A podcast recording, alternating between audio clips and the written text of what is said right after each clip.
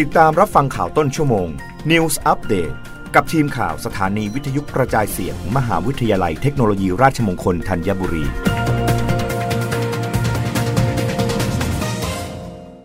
รับฟังข่าวต้นชั่วโมง โดยทีมข่าววิทยุราชมงคลธัญบุรีค่ะ รัฐมนตรีว่าการกระทรวงแรงงานสั่งสปสเร่งเยียวยาลูกจ้างกรมทางหลวง โดนคานหล่นทับ มอบที่ปรึกษามอบเงินทดแทน กรณีเสียชีวิตและกรณีบาดเจ็บ นายสุชาติชมกลิ่น รัฐมนตรีว่าการกระทรวงแรงงาน มอบหมายให้นางทิวันรัตน์อังกีนัน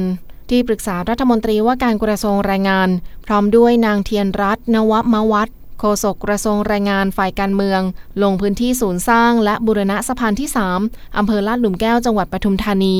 มอบเงินทดแทนกรณีเสียชีวิตให้แก่ทายาทของนายชาญชาวทอง และเยี่ยมให้กำลังใจแก่นายชัดชัยศิริมาศสองลูกจ้างของกรมทางหลวง ที่ประสบเหตุแผ่นปูนสะพานลอยกลับรถหล่นทับคนงานก่อสร้างเหตุเกิดบริเวณไซต์คนงานถนนพระรามสอง ช่องทางขาเข้ากรุงเทพกิโลเมตรที่ 34 ตำบลบางกระเจ้า อำเภอเมือง จังหวัดสมุทรสาคร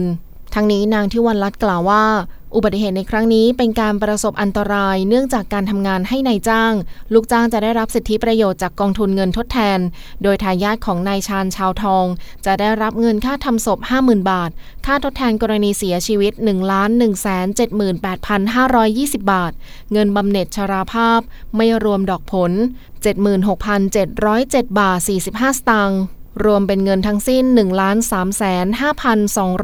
7 บาท 45 สตางค์ พร้อมเยี่ยมให้กำลังใจนายชัดชัยสิริมาศลูกจ้างที่ได้รับบาดเจ็บจากเหตุการณ์ในครั้งนี้ โดยผู้ที่ได้รับบาดเจ็บ ได้รับเงินค่าทดแทนการขาดรายได้จากกองทุนเงินทดแทน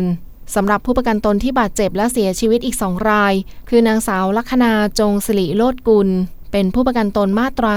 33 ประสบอันตรายขณะขับรถกลับบ้าน จึงไม่เนื่องจากการทำงาน ผู้ประกันตนมีสิทธิ์ได้รับค่ารักษาจากกองทุนประกันสังคมกรณีเจ็บป่วย ส่วนผู้เสียชีวิตอีกหนึ่งราย คือนางสาวสุวรรณีรักท้วม ขณะนี้เจ้าหน้าที่สำนักงานประกันสังคม กรุงเทพมหานครพื้นที่ 6 ได้เร่งดำเนินการติดต่อญาติ เพื่อมารับสิทธิประโยชน์ กรณีเสียชีวิตจากกองทุนประกันสังคมต่อไป รับฟังข่าวครั้งต่อไปได้ในต้นชั่วโมงหน้า กับทีมข่าววิทยุราชมงคลธัญบุรีค่ะ รับฟังข่าวต้นชั่วโมง News Update ครั้งต่อไป กับทีมข่าวสถานีวิทยุกระจายเสียง มหาวิทยาลัยเทคโนโลยีราชมงคลธัญบุรี